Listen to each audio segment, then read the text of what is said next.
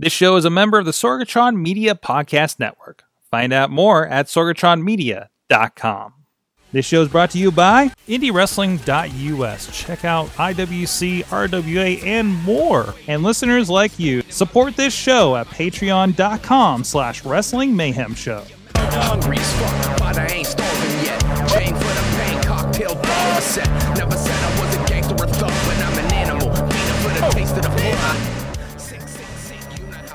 Hey guys, it's the Indie Mayhem Show. I'm Mike Sorg at Sorgatron on the. I'm to restart that. So I'm worried it got cut off at the beginning. Hey guys, it's the Indie Mayhem Show. I'm Mike Sorg at Sorgatron on the Twitter, and this is a show where we talk with people in and around independent professional wrestling. And uh, we got a very special guest here this week uh, with Black Diamond Wrestling. They got a show coming up. We'll get that in just a second. In the meantime, please check out everything with WrestlingMayhemShow.com and IndieWrestling.us. You can check both of those out for past episodes of the Indie Mayhem Show. And of course, you can subscribe to the Indie Mayhem Show on iTunes, Stitcher, Spreaker, iHeartRadio, Google Play Music Podcasts, as well as video versions on the Wrestling Mayhem Show YouTube and Facebook page and IndieWrestling.us Facebook page as well. And of course, a lot of these are are uh, streaming these days on the IndieWrestling.us Twitch channel, along with other other clips and full shows over there as well. So keep an eye out there. And however you like to get your independent professional wrestling, we try to be as many people, uh, as many people, yes, as, with as many people uh, as possible. And of course, drop us a line to goodtimes at wrestlingmayhemshow.com. It works again, and you can let us know any questions of uh, some interviews that you know are coming up, anybody you think we should talk to, or any other comments you have on the show, or 412 206 W. MS0. So this week, I'm very excited to have our guest. Always fun when we get a wrestling promoter, a long time wrestling promoter on with us as well. He uh, is a promoter for Black Diamond Wrestling. I know I've been bringing them a lot up here and there if you guys uh, check out on social media or on the shows uh, lately. But Rick Diamond joins us here in the studio. How you doing this week, Rick? Doing very well. Thank you for having me. Thanks for coming in uh, all the way in here. Of course, you guys run up in uh, uh, in, in West Virginia, just I guess south of Wheeling, right? If I got my directions right. From about three miles, five miles south of Wheeling. Um, so we like a little icebreaker here to get things uh, right off the bat. Uh, so uh, to get a little get to know you question, um, what is your earliest memory of professional wrestling? I believe it was the Global Wrestling Federation. Whoa. That was my first live event. Okay. Uh, they were at the Wheeling Civic Center. This would have been approximately 1984, 85. And uh, Is that the same building that the, the Nailers are yes, in it's now? the same building that the Nailers are in. And uh, the Sergeant Slaughter was taking on the Iraqi Sheik. Really? Yes. And I had an American flag. I was 12 years old. And back then, I don't want to say the cheap seats, but it was like $8 tickets if you Mhm. weren't ringside. Mhm. But we were up. I mean, they drew fairly well.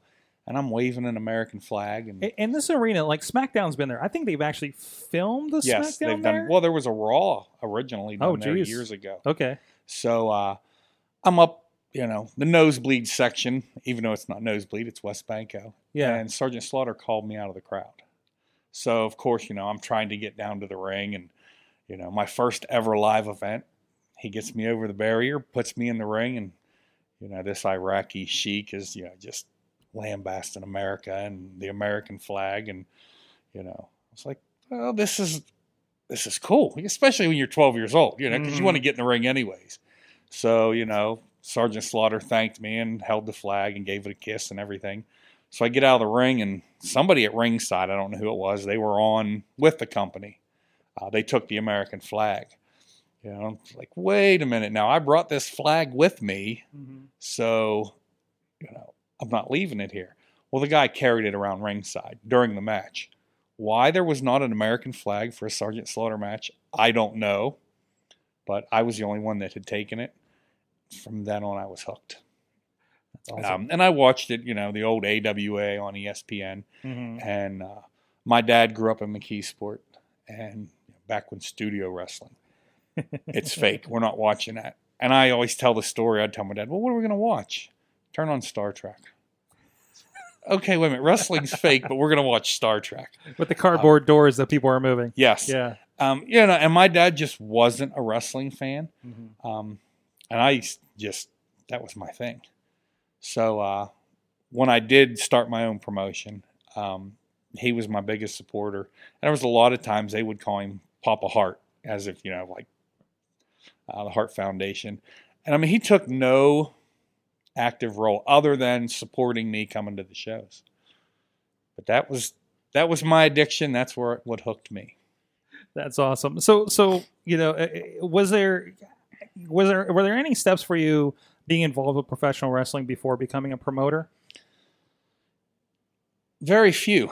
Um, anybody that's from Wheeling, the only thing we had in Wheeling back then, uh, in the early 90s when I crossed over, I guess, into independent wrestling. Um, oh, when I was growing up, we had Crockett Promotions Mm-hmm. and then WWF back then, and uh, NWA, well then WCW. So, you know, there was no independence. It was just WWF and WCW at the Wheeling Civic Center, and either organization would come one time a year. You know, you'd see them two, three, four times a year in Pittsburgh and Columbus, Cleveland. Well, Wheeling's just not a strong market. So, uh, I was working at a store, an adult bookstore. That just seems to tie into wrestling all the time. But I was working at an adult bookstore, and a couple of guys would come in every now and then, and we just talked wrestling. And uh, guy said, "Well, you know, there's this place in Steubenville that's that'll train you." What do you mean? You know, the only thing I knew was WWF, of course, you know, the AWA and ESPN and such. He's like, "No, it's just a small place." So uh, I went up and got to talking to this guy, and he's like, "Well, let me show you a couple things here." And uh, I got a concussion the very first time I was in the ring. Oh, Jeez. So you know, I went home, and the time my wife's like, "This isn't something. No, this is something I have to do. I I have to do it." You got the bug at that point. Yeah. So the second time I went up and uh, was just learning the basics, and there was another guy with me, and he drops an elbow, which wasn't trained to drop an elbow. We was learning how to bump, and this guy decides to drop an elbow and cracked my rib. So it's like, okay, you know, maybe this isn't. No, it is. And uh, the third time I went up, the building was boarded up. there was nothing there. I mean, the building was literally boarded up as if it had been abandoned for years. Strike three. So, uh, me and this guy would come up with the idea of let's build a ring. So, uh, and I had taken drafting class in junior high and middle school. So I knew I could design it, you know, down to the measurements and how thick the steel needed to be and such. So, uh, him and I had a set of ring poles welded and built, fabricated. And uh, we had helped set up for another group that had a wooden ring. And uh, so well, we'll just build a ring. So we built this wooden ring, and uh, the trainer that was with this group in Steubenville at the time, Stormtrooper, um, name was Craig. He's passed away now. Um, he had heard we had a ring. So, you know, in 96, 97, if you had a ring, guys just wanted ring time. hmm So he drove down from East Palestine every weekend and uh, worked with us. And at the time, we had some school aged guys, high school guys, that were backyard wrestlers. And uh, we gave them the opportunity to get in the ring. And he would come down and work with them. And so it was kind of, you know, making our own break. We ran for a couple of years. And, uh, my very first match that I ever got to work was for Aaron Lester.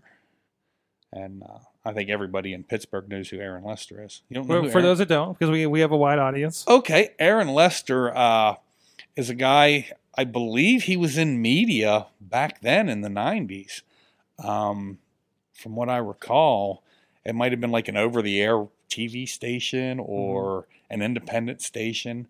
Um, and a uh, a guy had introduced. Well, a guy had called us and said, "Hey, if you guys want to work a show, uh, Aaron Lester's running in uh, Washington, PA, at the Pancake Roller Skating Rink." So I was like, "Okay, yeah, we'll go That up sounds there." like an amazing wrestling venue. and uh, so we, yeah, and we had we had shirts. You know, I mean, we had our own little group.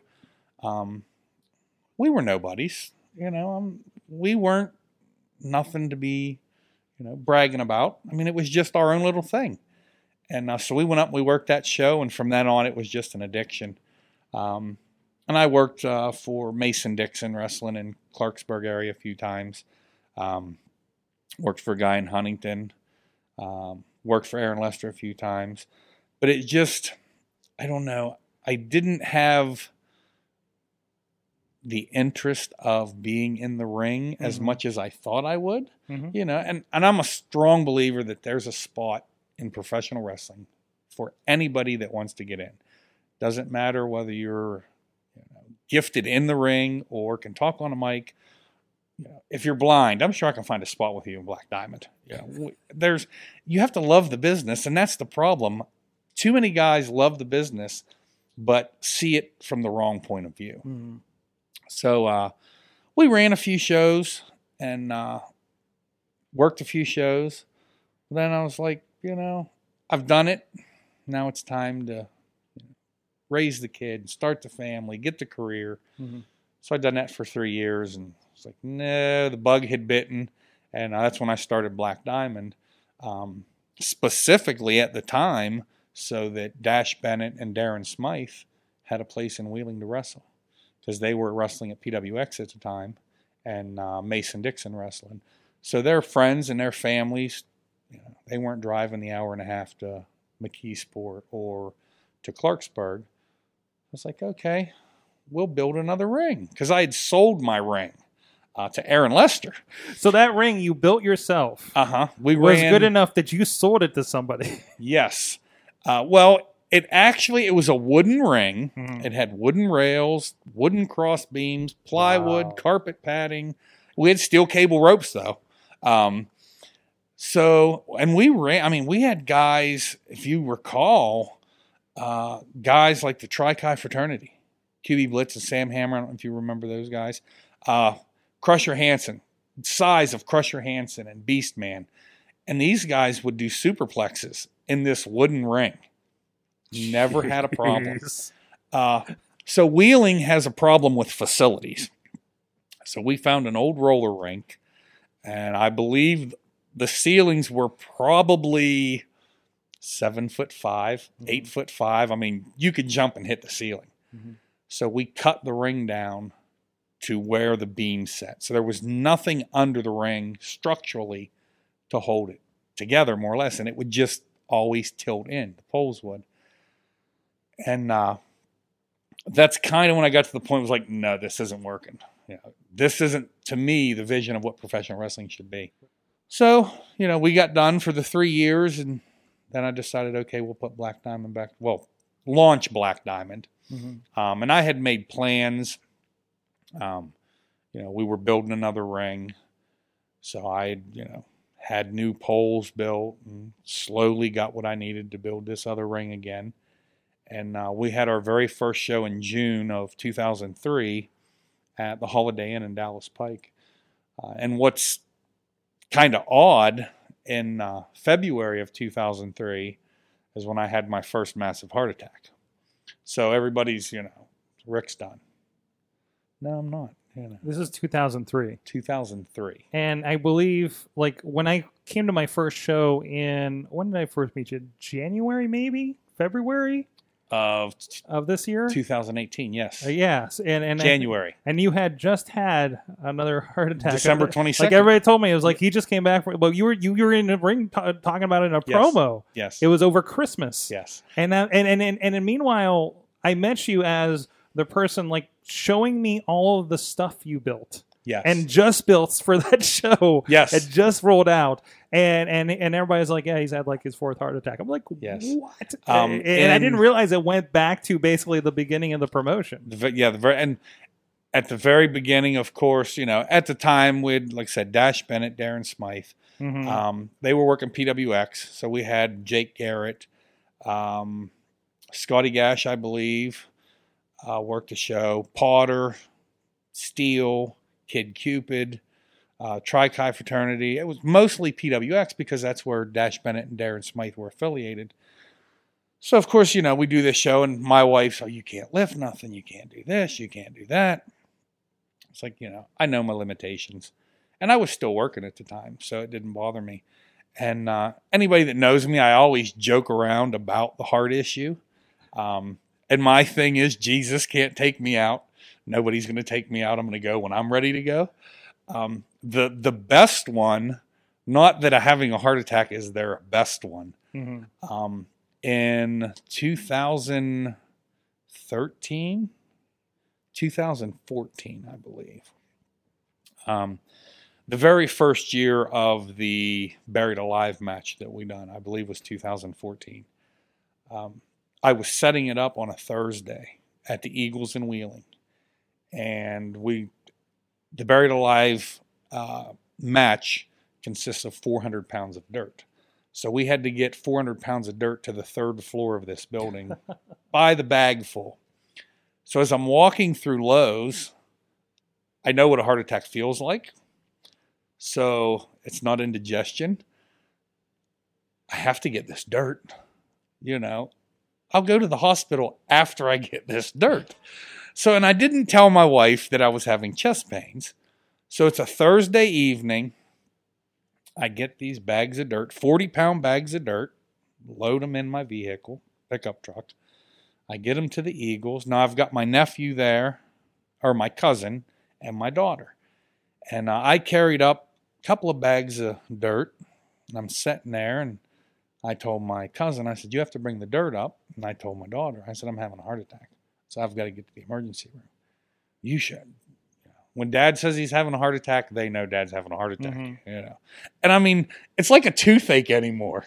You know, when my dad had a heart attack, of course, my dad ended up passing away from heart ailments. My mother uh, was a little bit of that as well. My, I mean, it's just hereditary. It's bad.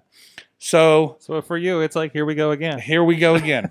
uh, so we went to the emergency room and we go in, and it never fails. I mean, I'm in my mid 40s now, but I've had my very first when I was 30 years old. So for the past 16 years that I've had heart issues, um, when I go to the hospital, it's because I'm having a heart attack, and it never fails. You're too young to have a heart attack Mm-hmm. you know. And at the time, you know, I've got seven stents. I'm not too young to have a heart attack.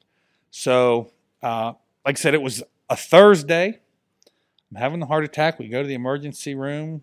They do the all, you know, clot busters and all the machines. And yes, you're in the midst of a massive heart attack. You know, get a hold of your family, call them in. Yeah, because I mean, there's you don't know. Yeah. So they go in, up through the groin, angioplasty, place the stents, the whole nine yards. Back then, you had to lay 12 hours with a sandbag. You couldn't move. So Friday, my doctor comes in and, you know, you had a massive heart attack, done some damage to your heart. I said, okay. He said, we'll keep an eye on you for a few days and, uh, you know, see where things are going. I was like, no, we've got a wrestling show Sunday. He said, well, there's, you know, we've got a, no. I'm leaving here either Saturday or Sunday morning. I have a wrestling show Sunday night. And uh, they let me out Sunday morning, and I done the wrestling show that night. And, you know, Mhm. and I- it's just, you know, there are people, I mean, you've been around the wrestling business. Um, there are people that just don't like other people. And I've got my haters. I have my own vision of what I perceive even independent wrestling to be.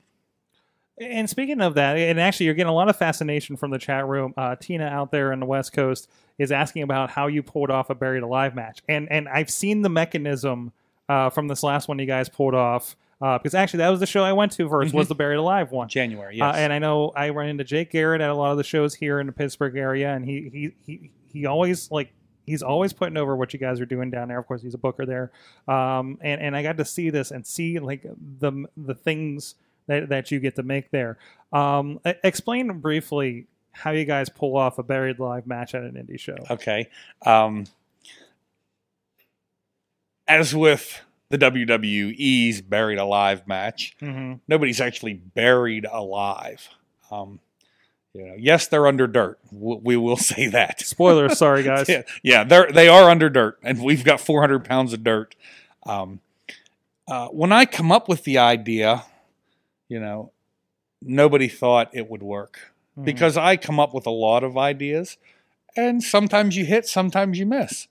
Um, but with the buried alive one, I had thought probably two and a half or three years um, how I wanted this to work, and it is about a shade over eight foot wide and um, eight, about 16 foot long. And uh, it's a platform, it's an elevated platform that sets approximately 32 inches high. Um, and it's got artificial turf, doesn't have indoor outdoor carpet. So it actually appears as grass. Um, and you pile dirt up. I mean, we use a shovel and rake and wheelbarrow full of dirt. I mean, we set production wise, you know, you've got to have a set. Um, and how it works is just as it's designed to do. Uh, you put your opponent into the grave. Um, we actually build styrofoam um, headstones. And there's a there's a shot of it from the re- most recent Buried Alive. It's a little dark on that picture, but I think you can make it out for the most part if you guys are on video with us. Uh, yeah, so when the guy goes in, um, and, and if you look at it, uh, it's a hole.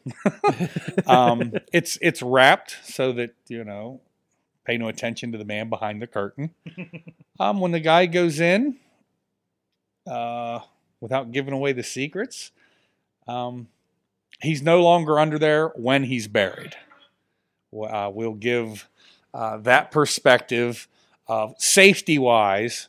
Um, he's no longer under there, you know. And of course, you know we've had fans, especially the young kids, um, seven, eight, nine, ten year olds that uh, you know, are worried about the guy. You've got to you've got to unbury him. You know, you can't leave him under the dirt. So you know, for the safety aspect of it, you know, there is nobody actually, you know, covered in dirt. Um, is and the other thing that always fascinates me again, I, you know, Black Diamond is something I've heard from people who have been on the show for much of the twelve years of, of the Wrestling Mayhem show, and and I was really amazed, and, and I, I kept hearing about these things, and and and again, Jake kind of putting it over and everything, like like how much you guys build for that presentation. Uh, when I was there, I think you had just upgraded some stuff with the uh, the screens, and we'll throw an image up there for you guys on video too of what the venue looks like. I think this is a picture from uh, the January show as well with the Buried Alive. I mean, you're using uh, projectors and doing like a multi projector layout, even covering up like the the dreaded basketball hoop that I always hate when I'm doing production around a wrestling show in a gymnasium, um, and really kind of taking advantage of everything that's going on there. Yeah, this uh, was this the January show. I think this is the same January show. Okay. Yeah. The um yeah, that's well the the setup is no longer like that. Um because it's all you're always adapting it. yes. Too. Well, I I battle severe depression due to the heart issue.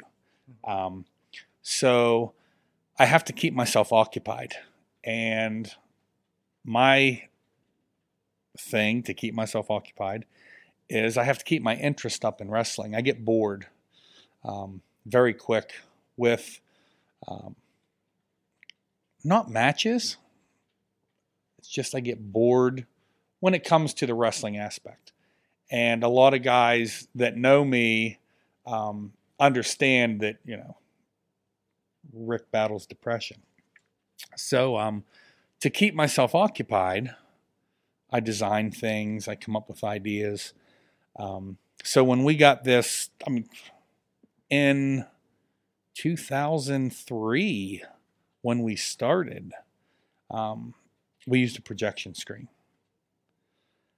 And, you know, back then it was, nobody was using projection screen in 2003, especially on the independent level.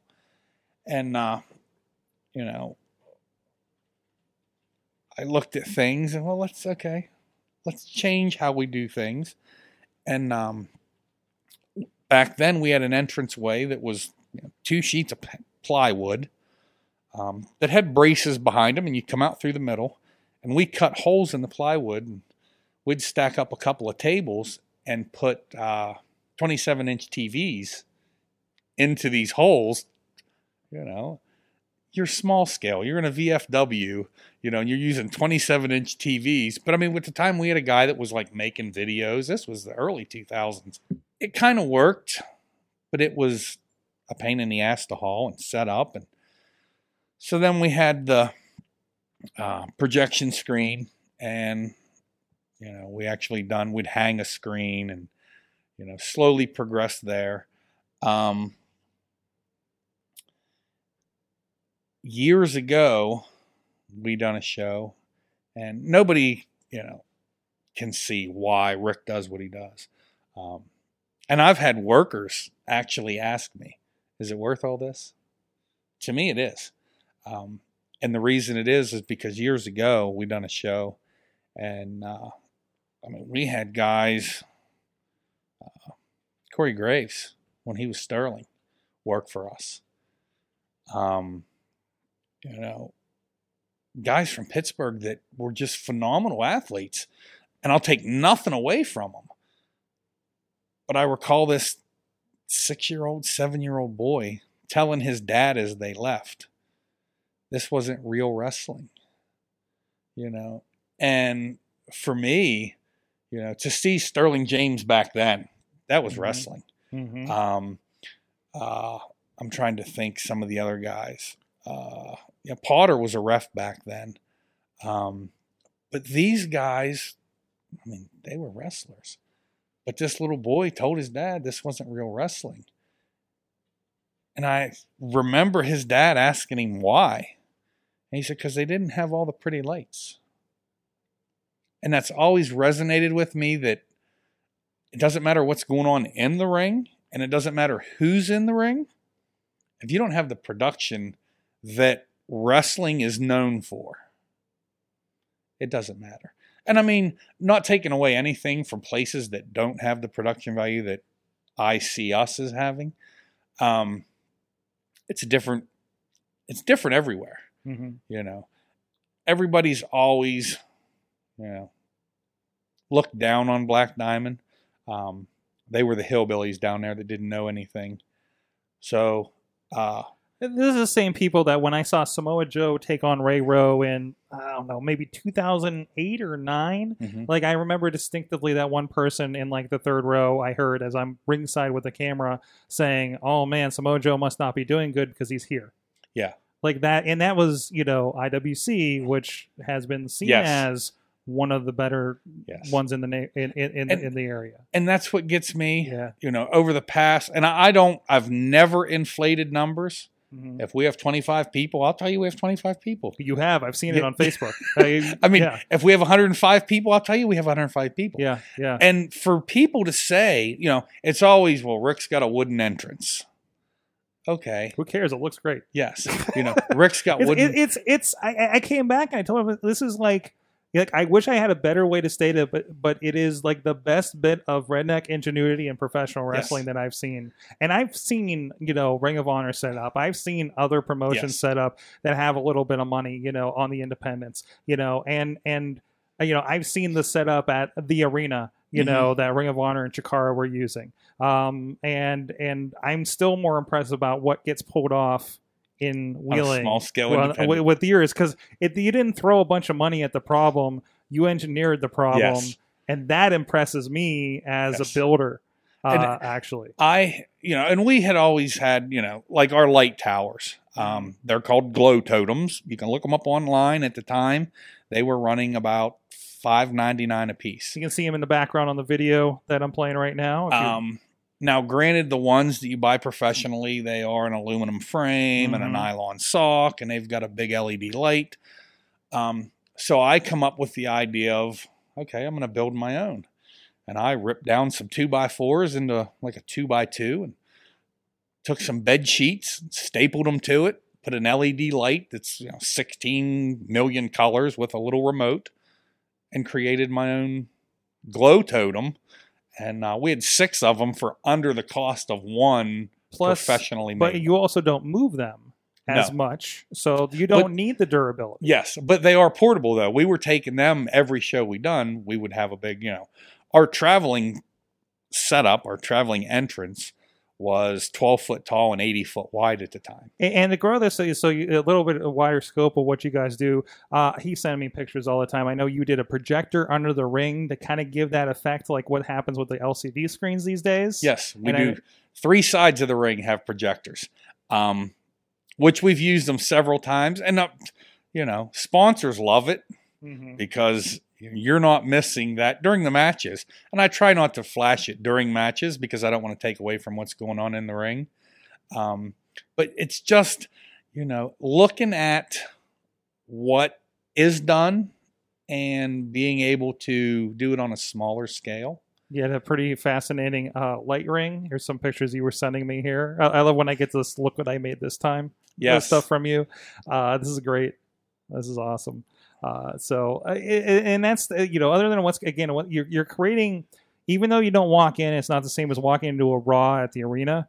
Mhm. Like you still have a lot of that. Um, it's, it's the atmosphere. yeah, yeah. It, it's the atmosphere. It doesn't feel like it's just some old gymnasium, Mhm. which it is, right? Which it, let's be honest, that's where most of these are. Even if they do look good, I mean, Yeah. Ring of Honor still runs out of some of those places, right? Yes. But it doesn't look like it on television, and and you're able to cover it up with things like this. So, yes. um, let's talk a little bit real quick here. Uh, we're running low on time here. You got it's 15 years. Uh, Bradley's in the chat room and he's asking, uh, uh, give us a give us like two of your favorite moments from your 15 years of Black Diamond Wrestling. Two of my favorite moments. Um, one of them would be we ran in Martin's Ferry. Wait, I gotta hold on. Okay. Billy points out you guys have pyro, pyro and WWE doesn't. Uh, you guys do have. Yes, it's like independent promotions got all the pyro WWE had on Fire Cell. Well, that's it. You know, it's small scale pyro, It is, but it it's still, you know, I mean, It's two like flame towers, and that's, that's yes. Well, we enough. have we have artificial fire too. Oh yeah, Yes, we have LED fire that's not real Oh, I haven't fire. seen that. I haven't seen that one. because you know Rick can't afford real fire. Um, okay, You, also know. can't afford the building being burnt down. That's so right. I You know, we're running a place with nine foot ceilings, and you want to shoot thirteen foot yeah, flames. yeah. It's not going to happen. math- that's a great white situation there. Yeah. But well, anyways, with, with the wooden entrance though, we've got to watch. Would have caught it on fire uh, in the uh, bed sheet screens. I love to- that. Back to the moments. Back though. to yes. Um, most memorable moment. Actually, it's there's there's several. One uh, was years ago. We ran in this little rundown gymnasium, and uh, Jimmy DeMarco was the Diamond Oh. Division champion, and just, uh, just ran the Jimmy out here the other day again. he um, took a girl's camera and smashed it off the wall. And the place went livid over this camera. Um, you know, if you know the business, we're just going to leave it at that. But it was just there was two at that building that time, and the time that uh, Bulldozer uh, made his debut in a casket match and uh, laid in a wooden casket for about 28 minutes. I think you might have talked about that. Yes. This would be Beastman. Yes, uh, it would be Beastman, but he made his ago. debut as Bulldozer. And uh, he's laying in this casket with the lid closed. It's a plywood box with padding. And I mean, it had like the the um, uh, silk overhang. I mean, I made it look more like a casket. And at the time, uh, uh, Chris Maverick was playing a druid. And I had to get somebody to get past Chris. You know, you can't tell it's Chris. And tell him, fan the lid of the casket you know, Beastman's laying in this casket. So, you know, we had people walk past to tell Chris, fan the lid. He needs air, you know, subtly. So he's, you know, lifting the lid. So that was two times. Uh, the other time was probably two times at this uh, other building with Gambino Brothers. Um, Is this the Martin's, fa- Martin's Ferry? Ferry, Oh, good, yes. uh, Matt is in the chat room asking about this. Yes. Uh, Gambino brothers. Awesome team. We had fun with them. And the lady that ran the facility at the time was uh, an obese woman. And, well, she was fat. But she didn't have a problem being called fat, Yeah. evidently. And I'm and I'm laughing because I just kind of I think I know where this goes. Um, and they were using chairs. Now we didn't damage chairs, and I mean there was a pile of chairs. There had to have been twenty five or thirty chairs. I mean they're just throwing chairs in the ring, and this woman just went off, and I can't recall what she said to Marshall Gambino, but I'm almost sure Marshall called her a fat bitch, and she didn't get offended by being called fat. We'll leave it at that. So, um, she goes downstairs, and that's where her little office was. And I mean, she's livid. So we've done our show. I mean, there was nothing damaged. The building's not damaged. The fans enjoyed it. We're tearing down, and she says we're done. We can't have wrestling there anymore. It's like, well, what's the problem? You can't have them guys. They want to call me a bitch. Well, so I knew she didn't have a problem being fat. So I went and I met with the board, and you know, she wanted to dictate what we done on wrestling shows. Well, you know, you're the director of a gymnasium and a swimming pool. You don't know professional wrestling and what wrestling fans want. But okay, what do we have to do to run here? Um, you can't have the Gambinos. She didn't like them. So I was like, okay. So we kept running there. Um, she wouldn't let anybody that attended the wrestling shows talk about the wrestling shows outside of wrestling shows. So during swimming, my nieces, nephews, fans that attended couldn't tell their friends about the wrestling. Um, she wouldn't let us sell tickets at any time other than at the wrestling show. So it just kind of become a problem, and uh, we knew we were on our way out. Um, so we brought the Gambino brothers in, uh, and they had to walk past our office to get in this building. So they come in with masks on, and uh, they're in the locker room, and nobody knew they were there. Um, so during, I don't, I don't believe it was the main event. I know it was you know during the show. Uh, they come out and took their masks off. Now she was downstairs in her office. There's video cameras monitoring the gym, and uh, her children went down, you know, and they're hollering, "The Gambino brothers are here! The Gambino brothers are here! Mom, mom, the Gambinos are here!" So like, like there's an outlaw just came into town. Yes. So rather than her come up, uh, my cousin and his daughter and his wife, they're downstairs. It's near the end of the show. And she starts telling them, wrestling's done. I was no good. Blah, blah, this, blah, blah, that. So my cousin's daughter come up and she's like, Rick, Rick, she's down there saying there's no more wrestling because the Gambinos was there. I was like, okay. So I let them do their thing. It wasn't, nothing got hurt. I mean, people loved it. So then I got up in the ring and let everybody know, hey, see that camera in the corner? Wave. She's downstairs and we're not going to be allowed to come back. And she doesn't like the Gambinos and she doesn't care about the fans. And so uh, we were out of there for a while. We ended up going back after she left. Um, we ran a few times and we left it and went back again. It was just the market dried up. And to hear my haters, it's because Black Diamond Wrestling doesn't draw, but yet I couldn't understand their reasoning when you've got guys like at the time Chris Taylor, Chris LaRusso, Ryan Mitchell, um, you know, Tri Chi Fraternity, Justin Idol, the Gambinos, you know, and then recently Jack Pollock, Matt Connard, System Elite, Brandon Kay a few times, Andrew Palace. All these guys that are working Pittsburgh, IWC draws, Mm-hmm.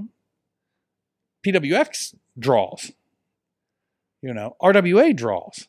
So we're using the same guys in West Virginia and aren't drawing, but yet it's because Rick's guys suck. Okay, I don't understand how Rick's guys suck when they're in Pittsburgh and they're drawing. It's Mhm. just market, It's it, it's a different. Yeah, absolutely. Uh, it, it definitely it definitely yeah, depends on the. You know, you, we were talking about a little bit like you know you're looking at the town and like where where would you even promote at? Yeah. right. If there's nothing open in it. That's town, it. right? You know, So- and we've got limited facilities. And this is a problem. It's a it's a depressed town, right? oh yes, Um, so you go you go to a place like that, and, and, and it takes a little uh, extra bit to bring uh, uh, uh, you know a crowd from a town that doesn't have money to begin with. hmm So to do that extra, Well, stuff. we've got WWE hasn't been to Wheeling in two years. They'll be there July 14th. Yeah, I'll give them the plug. Mhm. Um, they cannot sell out 5,500 seats at WesBanco Arena. right? With now, granted, everybody says, "Well, WWE sucks and this and that." It's a house show. You know, SmackDown doesn't do that great globally. Um, so, just for the sake of speaking, when you know uh, AJ Styles won't be there, which he was there for Ring of Honor and they struggled to get 500, 600 people. hmm But, you know, John Cena, uh, Dean Ambrose, Seth Rollins, these guys are not going to sell out WesBanco Arena for Yeah. 5,500 people. Yeah, But yet they'll come to Pittsburgh the- and draw. the same people that headline and bring eighty thousand to to Dallas, right? So it's not you know there's a lot of more math that goes into Yes. it, and it's always it- it's always about cracking that code in your town. It seems, Yes. right? To the, Yeah. the, the bump that up, or or what is realistic for your area, too. That's it. So- So, you know, when we run at a building that, you know, we get 27 people Mhm. and they're all on one side of the ring, it's not because we want them all on one side of the ring for the camera. It's because the building will only allow us to put them on one side of the ring because it's a small building. So you've you know. seen you've seen the ups and downs. You got the 15th anniversary show coming up here. Tell us what's going on. I see there's a lot of names on this one, a lot of familiar Oh, faces. Yeah, I mean, if you're familiar with Black Diamond, we don't,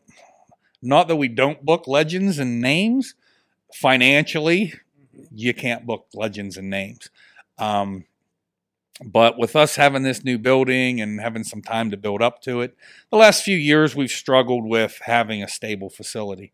So uh, once we built this and we've got a pretty good following, um, I had talked to DJZ. Um, I talked to him quite often about trying to get him in. He's a Uh, local guy down there. Well, most people don't know his very first match was in Wheeling when he was Mhm. 15. So, and it was with Black Diamond.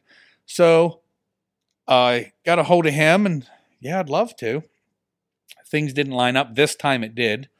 Um, and then I'd known Shane Douglas for years. I've talked to him. We call each other occasionally. Um, and I thought, okay, you know, 15 years is an accomplishment for us. Um, and independent wrestling, I think it's accomplishment. Mhm. So I thought, okay, we got DJZ, which is current. Um, Shane Douglas, which is, you know, a little bit of a legend. Um, and I thought, okay, those two will be fine. Um, and then Chris LaRusso, which he's got his Ring of Honor tie. So I thought, okay, that gives us TNA, Ring of Honor, and to an extent, WCW, ECW. Um, nobody really tries to put Dean Douglas into the WWF category. so I thought, okay, that would kind of work. And uh, we've had Big Bully Busick in the past who had just passed away. He was coming in on the anniversary show. So we had, you know, WWF, WWE, ECW, TNA, Ring of Honor, and uh, Billy Johnson uh, has come to a lot of shows. And Billy's a fan of professional wrestling.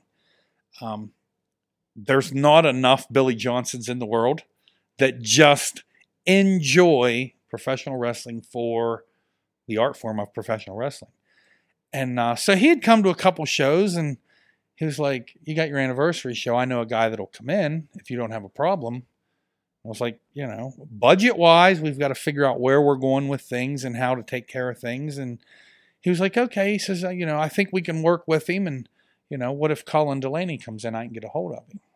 It's like, Okay, great. You know, so Colin Delaney's coming in. And uh, so once we started putting the matches together, um, then other guys was like, wait a minute, you know, I want to get in on this, you know, which they're guys that we've used in the past. So we've got a six way match uh, with DJZ, um, Jason Gorey, which he started with Black Diamond years ago when he was training at IWC, um, Andrew Palace, Lee Moriarty, uh, Facade, and Sean Phoenix. So, you know, and it was going to be, at first, it was going to be a singles match. Then we went to a three way. Then we went to a four way. So we've slowly built it, the interest up to this six way high stakes match for the anniversary show. And uh, so we've got uh, that you know, that's worth the price of admission. You know, ten bucks for a bleacher seat, twelve dollars a day of the show. There's no reason why anybody wouldn't pay twelve dollars to see that match alone. Absolutely. Uh, so then we've got Colin Delaney and Chris LaRusso. Uh, they were just on Ring of Honor television. So we've got that match. Uh, Nathan Allridge. Um, if anybody's not met Nathan or seen Nathan work, uh, Nathan is a true Southern wrestler. Um, he is going to face Shane Douglas. Um, and that was built up. Nathan's calling himself, you know, the franchise player of Black Diamond, just to build that little angle with, okay, the franchise. Um, we've got Beastman taking on Gavin Jacobs for the championship. Uh, sexy, talented dudes, Chest Flexor and Billy Ruxpin, A show favorite. with a mystery third partner, a mystery third STD. So, I mean, you can get a couple of STDs. It's that mystery third one that you've got It's to get. the mystery one you can't get the medication Yes. for. Yeah. Um, and they're going to take on MTO, which is Dan Sandwich, Destin Vane, Ronnie Starks, and uh, Nick Mira just returned after several years of not being with Black Diamond, and that's a championship match. Um, Jake Garrett is actually wrestling uh, Jack Pollock, so you know that's worth twelve bucks just to see those two. Uh, Matt Connard and Remy LeVay are going to take on uh, Keith Hott and Tony Johnson, the Bearcat and the Iceman. Um, you know, phenomenal workers. Mhm. You know, so to be on the 15th anniversary show, you know, is really worth attending. Uh, we've got uh, Zach Hunter and Harley T. Morris, um, two guys that are new to the business, have not been around an ultra long time. And then we've got uh, Calvin Couture and Robert Parker. Um, they're going to work a tag team match against a mystery tag team. It's the anniversary. You've got to have little surprises. Yeah, some surprises. It's good. So- and, and Billy also points out he's uh, also doing a drawing for a one of a kind prize for anyone who buys a ticket. Only way to get it is to buy a ticket to the show. So, so a lot of fun Yes. stuff there. Where And- can people find uh, information to get to, get their tickets? blackdiamonduniverse.com. Um, ringside is sold out. However, we are, you know, it's not WWE and, you know, ringside seats became available. Um, we've got room for ringside chairs. We just have no chairs. So we're trying to uh, get some chairs before Sunday so that we can add more Not- ringside. there's plenty of room. I mean, there's there's there's Oh, yeah. bleachers. Yeah, but, we were uh, looking. Uh, right now, we've got, um, I believe, just a shade under a hundred ringside chairs, Nice. um, which we would have more. But if, as you saw when you were there in January, we have a sofa alongside the entrance ramp. I Which love this. Now we have a sofa on each side of the entrance ramp, nice. And that's the best seat in the house. One of our sponsors is a furniture company. Mhm. Um, they donated two sofas. So you buy a ticket for a buck. The odds of winning, or depending on how many buy, you pull the number. If you win, you get to sit in the comfort of home at a professional wrestling show. So uh, we were looking there today.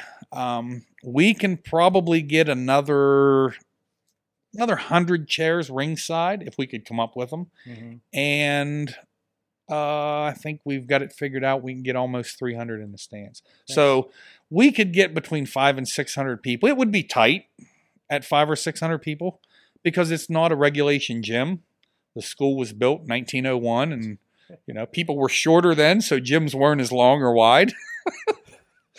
but uh, you know, anybody that's a history buff, come down just to go in the building that Charlie Manson went to school in. Ooh, So- why isn't that on the poster? That, I mean, especially with the because when you live down there, no, Charlie's not, not, a, a, great thing. popular person. Oh, so you need the you need to geolocate that to the outside of and Yes. get the Pittsburgh people down there Yes. because I know a lot of people will probably be uh, down with that. That Yeah. be sure. Now, I'm- mean, granted, I'm going to share the poster with that Yeah. now. You don't have access to the entire building. I mean, No. we've just got the gymnasium, the bathroom, and Yeah. such. But you know, to just be in the gymnasium that Charlie Manson. But I'm saying revenue in. opportunities Yes. here. I'm just saying. I know some people that could partner with you. On Hey, that. maybe I print my own shirts. You know that, so maybe I could do a Charlie was here shirt with a diamond. That might. there you go. Hey, it's a marketing there you opportunity. go. All right. Vinyl stickers, even. Hey, now Check it out. Black. Diamond Wrestling. And of course, if you're not, if you catch this later, uh, beyond the 15th anniversary show, you guys run monthly out there, right? Yes, first Sunday of the month, First Sunday of the month. Go check it out. barring a holiday or a WWE pay per view. yeah, you don't want to compete with those. Um, you guys, uh, and of course, we, we we had the opportunity to go down and film for IndieWrestling.us. Um, the matches from the Royal Eight tournament, the uh, the Haas tournament, which was Yes. very that was a lot of fun, is available on the IndieWrestling.us uh, Facebook and YouTube page and the Twitch channel as well, so you can see uh, exactly what these guys are doing down there and see uh, what kind of quality this show is. And it was a lot of fun to come down there and doing that, and looking forward to see uh, what comes of the anniversary show as well. At the 15th anniversary show, really quick, the Shane Douglas Nathan Ulrich match is for the Quality Rentals Internet Television Championship. it was a sponsored title. I'm not going to turn it down. Yeah. That will be live streamed um, either on the Black Diamond Wrestling, Black Diamond Universe Facebook page or the Rick Diamond page. I haven't decided which one we're going to do it under yet. The day of the show, it'll be streamed live, I'm Nice, sure. nice, nice. So keep an eye out for that. Definitely something to look for. Thank you so much, Rick, for joining us here. It's, it's been, it's been awesome to, to get to know you over the last couple months and see what you guys are doing down there. Thank you for having me. All right. And of course, check out them and check out everything else going on, including a lot of our friends over at indiewrestling.us. And and please hit us up at the email address at goodtimes at wrestlingmayhemshow.com or at mayhem show on Twitter. And let us know anybody you think we should be chatting with, not just around the Pittsburgh and uh, West Virginia and Greater Cleveland or, you know, greater tri state ish area.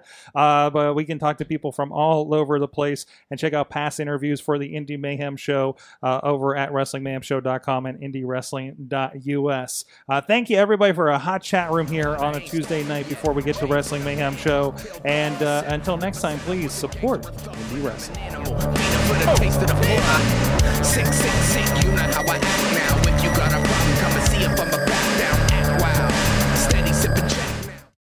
This show is a member of the Sorgatron Media Podcast Network. Find out more at sorgatronmedia.com.